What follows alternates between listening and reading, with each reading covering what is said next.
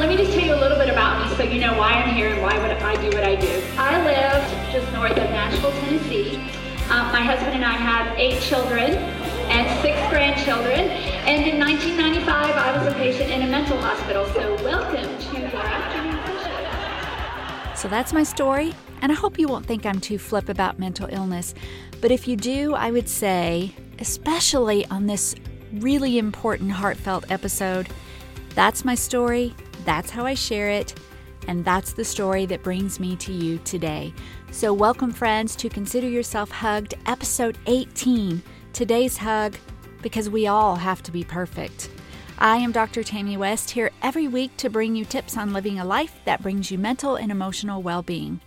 I hope you had a wonderful Memorial Day and were able to honor those who have given their lives so that we could have the freedom to live our lives. So, there's an ad I wrote about in my dissertation on stress, and I share the ad in my sessions on stress and other sessions where I talk about identity. You may have heard it before. You'll see it, the ad is actually in the show notes. It's a magazine ad. But here's the description it's this beautiful actress woman. She looks very happy and peaceful. And the text says, We all have to do 10 things at once perfectly. Ugh, double ugh, triple ugh, perfectionism the ultimate deception that put me in the mental hospital. Now this ad is is for makeup because apparently we we will live in a world where we have to be perfect for everybody. We'll do the 10 things at once, but we can look really beautiful and perfect while we're doing those things. So if you're anything like me, or I'd like to think I'd like to think it's like I was, um, not how I am. But perfectionism has always been one of my monsters and I still have to keep it out from under my bed. Now, I don't think that I've talked about monsters before on the podcast, but my first book was titled Life Without the Monsters. So if I have, it's kind of cool to me that on episode 18, I'm starting to forget a little bit of what I've said before. But if you haven't heard me describe monsters, let me go ahead and do that for you. So here goes. Um, you might know sometimes when, if you've ever had small children or you've watched babysat small children, or quite honestly, maybe you were a small child, um, when you put a small ch- child to bed, sometimes they come running out and they're afraid of the monsters under the bed. But the monsters aren't real except in their minds. And to them, they're really real in their minds. So, what I propose is as adults, we still have monsters and I define them as self imposed barriers that keep us from growing.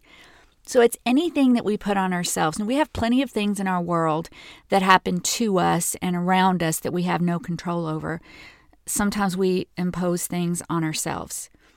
Okay, but with this thing with perfectionism, so again, if you're anything like I used to be, and I, I probably do still struggle, I would actually walk around saying, well, yeah, I'm a perfectionist. That's just the way I am. And I may not say it out loud, but I certainly would think it. And stop and think about that for just a minute. What, what would you like for people to say in response to what you're saying? Right? Maybe you want them to think that you're strong or you're hardworking or you're dedicated or you're important, or maybe you don't even really know what you want them to think. In fact, I'm guessing you don't know what you want them to think, but if you stop and and put some thought into it, there's got to be some goal to saying that that you've never thought about before. So maybe maybe you're actually thinking, well, I don't really know if I'm a perfectionist. What does that really mean? I think most of us think of a perfectionist as someone who needs to have the perfect house or have the perfect project done at work. That's only one part of perfectionism. So I have a list of questions I will put an activity sheet in the show notes. You can print it out if you want to. You can look at it later. Um, of course, if you're driving, don't try to write while you're driving. So you can come back and look at it later. But here are a few questions to ask yourself to know well, am I possibly a perfectionist? Number one, do you have trouble starting a project because you fear you just won't do it right? Project can mean around the house or at work. Number two, do you have trouble finishing a project because it's never just right? Number three, do you feel panicked and do you feel this adrenaline rush when you realize you've made a mistake? I've addressed that one before in a previous podcast, I'm pretty sure. Number four, do you obsess about mistakes, searching for a way that maybe you didn't make it? Number five, Do you cover up mistakes? Now, I listen, I know that your initial reaction to that is probably be like, well, no, that's just a complete that that would make me a liar. But really take a minute by cover up. I don't mean maliciously. I just mean deny or try to get rid of. Number 6. Do you strive to meet others' expectations even if they don't meet your own? And number 7. Do you obsess about any criticism no matter how how small? So, if you recognize yourself in any of these questions, if you see patterns, then perfectionism might be one of your monsters. So, as we start to talk about what perfectionism is, why we experience it, and what we can do about it, um, I want to share with you some personal experiences where I had some very different reactions to things in my life. And I'm sharing them because I reacted differently to each, and I think I'm going to have a point to make. We'll get there. I'm sure that I will. So the first one happened when I had a party at my house, and this has been years ago, probably maybe 15 years ago. And shortly before the party, we had had our cabinets painted. So we're getting ready to start the party, and and all of there were a bunch of women in my kitchen, and some of my friends were there, and one of them had to climb up um, on a ladder and get something out of like way high up on the cabinet. And she noticed that the tops of the cabinets weren't painted. And so she said, Well, why aren't the tops of, of the cabinets painted? And somebody else said, Well, you never see the tops of the cabinets, so it doesn't really matter. And this first person said, Well, what about when you get up there to dust? And another woman in the room said, Oh, trust me, they don't dust around here. Whew. Now, if you're anything like me or anybody else I've told this story, you're like, So, what was my reaction to that? Well, I was upset, but I was upset for the person saying it. Let me go on to the second story and then we'll come back and wrap everything up. And the second story, again, this has been years ago. Um, this is these things happened, I think, during the time when I was really learning to get past perfectionism. But the pastor of my church at the time asked if I would come speak to the church about anxiety. And I was so excited because that's what I really love to do is speak about anxiety, but I don't get to do it in church very often. So I'm super excited. And I was like, yes, yes, yes, yes, I'd love to. So about a week later, my husband and I went to Vegas. That's when um, they were they had the theater for Phantom of the Opera, and it was our Christmas present to each other. And we were thrilled. We just couldn't wait. So we get to the theater. We walk in. We have front row seats. Actually, this was a big deal. Everything's perfect. We sit down, we have about five minutes before the show starts, and so we just were chatting, and the subject of that upcoming Wednesday night came up.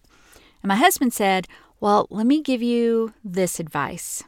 I don't remember if I asked for the advice, but you know, he offered up the advice and he said, I have two things to tell you. He said, The first is make sure you check your scriptures, make sure you get those right. And I was thinking, okay, well, I would probably do that. And the second, he said, Remember, you did a speech a few years ago and you mentioned, you, you used the phrase, I am light. He says, Remember that? And I said, Yeah. He said, Well, don't do that because Jesus is the light. And if you say that, if you say, I am the light to those people, then they may not like it. Okay, so listen, I have to pause. My husband, I've told this story before, but he always he said, if you tell that story, you have to make sure people know that I'm not a clod. And he's not a clod. He's just a wonderful man. He was just trying to help me because I really didn't speak much in churches at that time. In fact, never, except maybe a small thing, maybe at our Sunday school group. So in my mind, I start playing this movie. And in this movie, every person who was going to sit in that congregation was there with like huge Bibles, huge notepads, huge pens, and they were all glaring at me as if to say, we are waiting for you to mess up. Mess up. She doesn't know what she's talking about. She doesn't belong here. She hasn't been a Christian for as long as I have. I know so much more than she does. The next thing I knew, I turned to my husband, I looked him straight in the eye, and I said, I'm not doing it. I know my limitations and this is too big for me. And then, ah, the show started, and, and my poor husband spent the entire show worried that he had just ruined everything for me. That was story number two. Story number three was something that happened when I did a training. Again, very similar time period, just probably a few years apart. But but these were all big experiences for me. So this was a time when I did a training with another speaker. So I used to do work for a few seminar companies. And oftentimes I would work with other trainers, usually other women, and sometimes I'd never met the women before. So that's what happened on this particular occasion. I met her at the airport, and, and I met this woman as I, I was about to speak with for a whole week, and we got along fine. Everything was going great. Well, on our second day together, we were talking, and she looked me in the eye and she said, and I quote, Now don't take this the wrong way, but sometimes the company sends me out to fix other trainers. So you're probably thinking, oh my gosh, what did you think? Were you worried? What did you do? Here's the interesting thing about this story it didn't bother me a bit. Like here she is telling me that sometimes she goes out on the road because the seminar company wants her to fix other trainers, and she's saying that to me to my face, but it didn't bother me a bit. Three stories, three things that happened, three experiences where I could have felt less than perfect, and three experiences where I reacted differently. They taught me a really valuable lesson. Perfectionism boils down to self esteem. I mean, think about it. Your desire to be perfect probably depends on who you're wanting to be perfect for. Who's going to see your work? Who's going to see your house? So I think about these scenarios, and in particular, the Vegas story versus the co trainer story. My thoughts about the people in the congregation were that they were smarter than me. They knew more than me. They'd been Christians for longer than me. So my overall perception was that I just wasn't good enough to be there. Now, let me go back to the other woman who was speaking with me, the other trainer the part I didn't tell you was well, when we met, I'm going to be completely honest. My perception of her, the way she carried herself and spoke and behaved, the way she was the way she was dressed, honestly, my perception of her was not that she was better than me or a better trainer than me, right?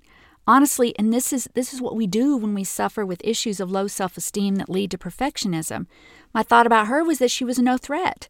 So when she said, Don't take this the wrong way, but sometimes they send me out to fix people, my perception was, Well, I'm not really sure that you would be sent out to fix me. Just like before, my perception of the church was they were better than me. My perception that moment, and I'm just being honest, was that I was probably better than her. So I didn't feel threatened. Okay, in the scenario about the dusty cabinets, that particular one, I didn't really care as far as how I felt about myself because I really didn't care what that person thought. It wasn't really that I thought I was better than her or that she was better than me. I just didn't care. Even though I thought it was mean and I was pretty miffed that she said it, it didn't affect my perception of myself. So, you see, when it comes to perfectionism, you probably knew this already, but I wanted you to hear the stories. It has to do with our self esteem and comparing ourselves to other people. So take a couple of minutes to answer these questions, either on your activity sheet or just think about them. Just a few questions. Number one, how is my self esteem? Really, just describe it here. It's good, it's bad, I could work on it. Number two, I get my self esteem from, and just make a list here. I get it could be from your work, from being a parent, it could be from your cooking, your house, um, how you work on projects, how you manage, whatever it is. Number three, where should I get my self esteem from? For me, it should be biblical.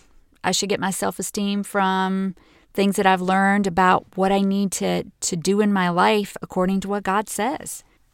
Now, I expect you'll need to pause and take a few minutes to answer this one. How do you know where to get your self esteem from?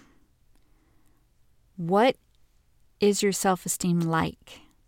How can you raise it? How can you get to the point where you feel good enough about yourself that you don't have to be a perfectionist? Because let me go back to that ad. Because we all have to do 10 things at once perfectly. We are surrounded by messages like that, completely surrounded by messages like that. And I want to set you free. So I have four steps I want you to do listen, take notes if you're sitting down, but please Ingrain in these in yourself these four steps that I want to give you. Step number one make a list of reasons someone would want to spend time with you. So here's what I mean if you were to call a friend right now, they would say to themselves, Like maybe you ask them to come hang out with you. What do you think they would say? Would they say, you know, I really like spending time with Tammy. I really like hanging out with her because she's easy to talk to. Or what would they say? Some time ago, I decided I wanted my list to come from a couple verses out of the Bible. So let me read them to you and see if you might recognize them. I want my list to say that people want to spend time with me because I have love and joy, patience, gentleness, goodness, faithfulness, meekness, and temperance. And these are called the fruits of the Spirit, and they came out of the book of Galatians, chapter 5, verses 22 and 23. Now, I for sure do not exhibit these all the time, but they're my goals. So these are the things that I strive for. And because I believe your self esteem should come from doing whatever it is that God put you on this planet to do, whether it's being a mom, a dad, a speaker, a uh, an employee, an employer, whatever, it doesn't matter. You know, we have seasons in our lives, and no matter where I am in those seasons, I strive for those fruits. Nowhere on my list, this is a really important part, nowhere on my list, at least not anymore, does it say, I want people to love me because they can eat off my floor. I want people to love me because I travel all over the world. I want people to love me because I have a ton of job responsibilities. I want people to love me because I can do 25 things at once even though I'm totally whacked out all the time. Now, can you get fulfillment having out of having a clean house and a nice floor? Can you get fulfillment from your job and your duties and your responsibilities? Yes, absolutely. I mean, we work or we should work to get a sense of fulfillment and we should have a sense of pride in taking care of our homes. The question you have to ask yourself is this Am I doing this because I'm afraid people will think less of me if I don't?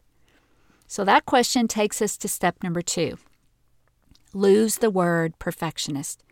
Don't ever say it again. Instead, so if I'm going to tell you to take it away, I better tell you what to replace it with.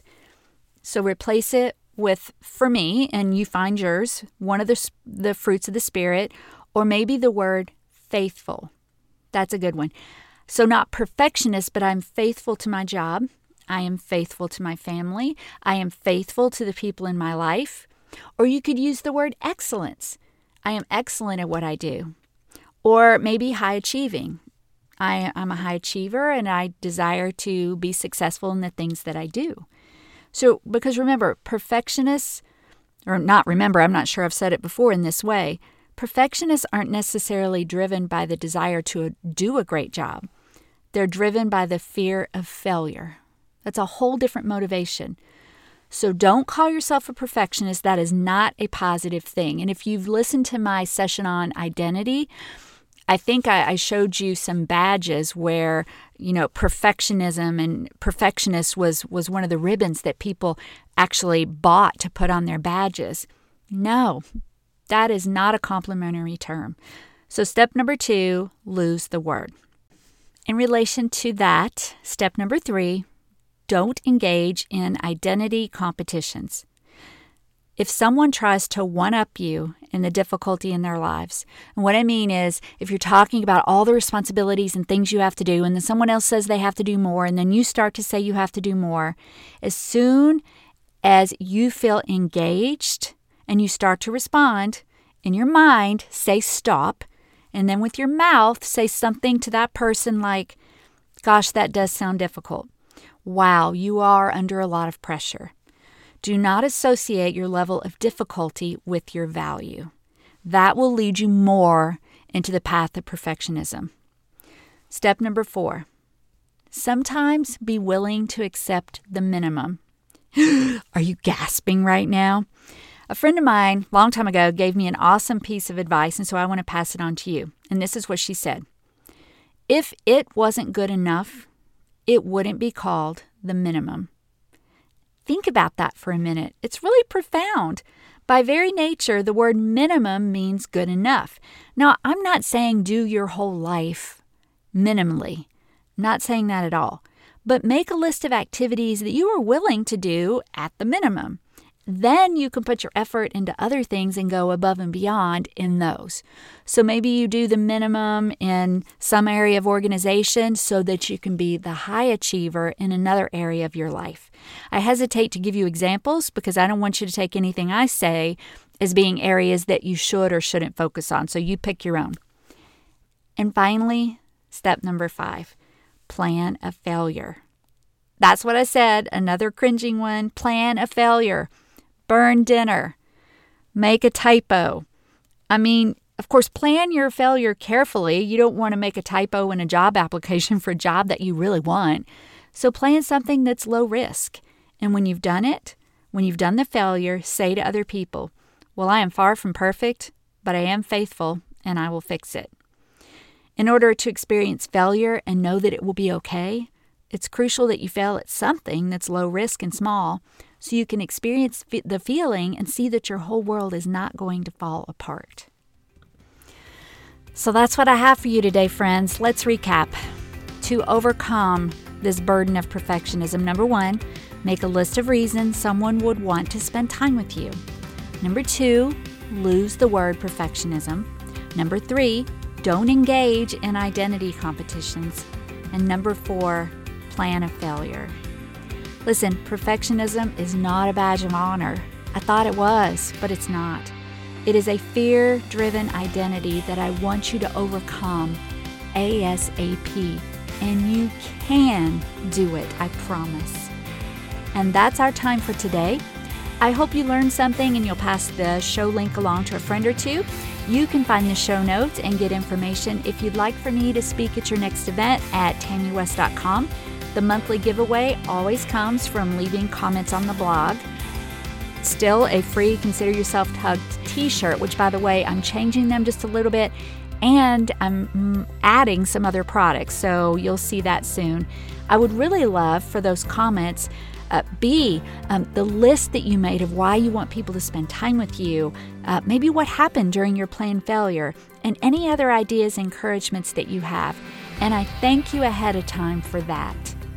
And finally, remembering our mental and emotional well being goal, I hope that you will renew your thoughts daily, adopt empowering language that prevents verbal harm to yourself and to others, and make positive mental and emotional choices every single day of your life.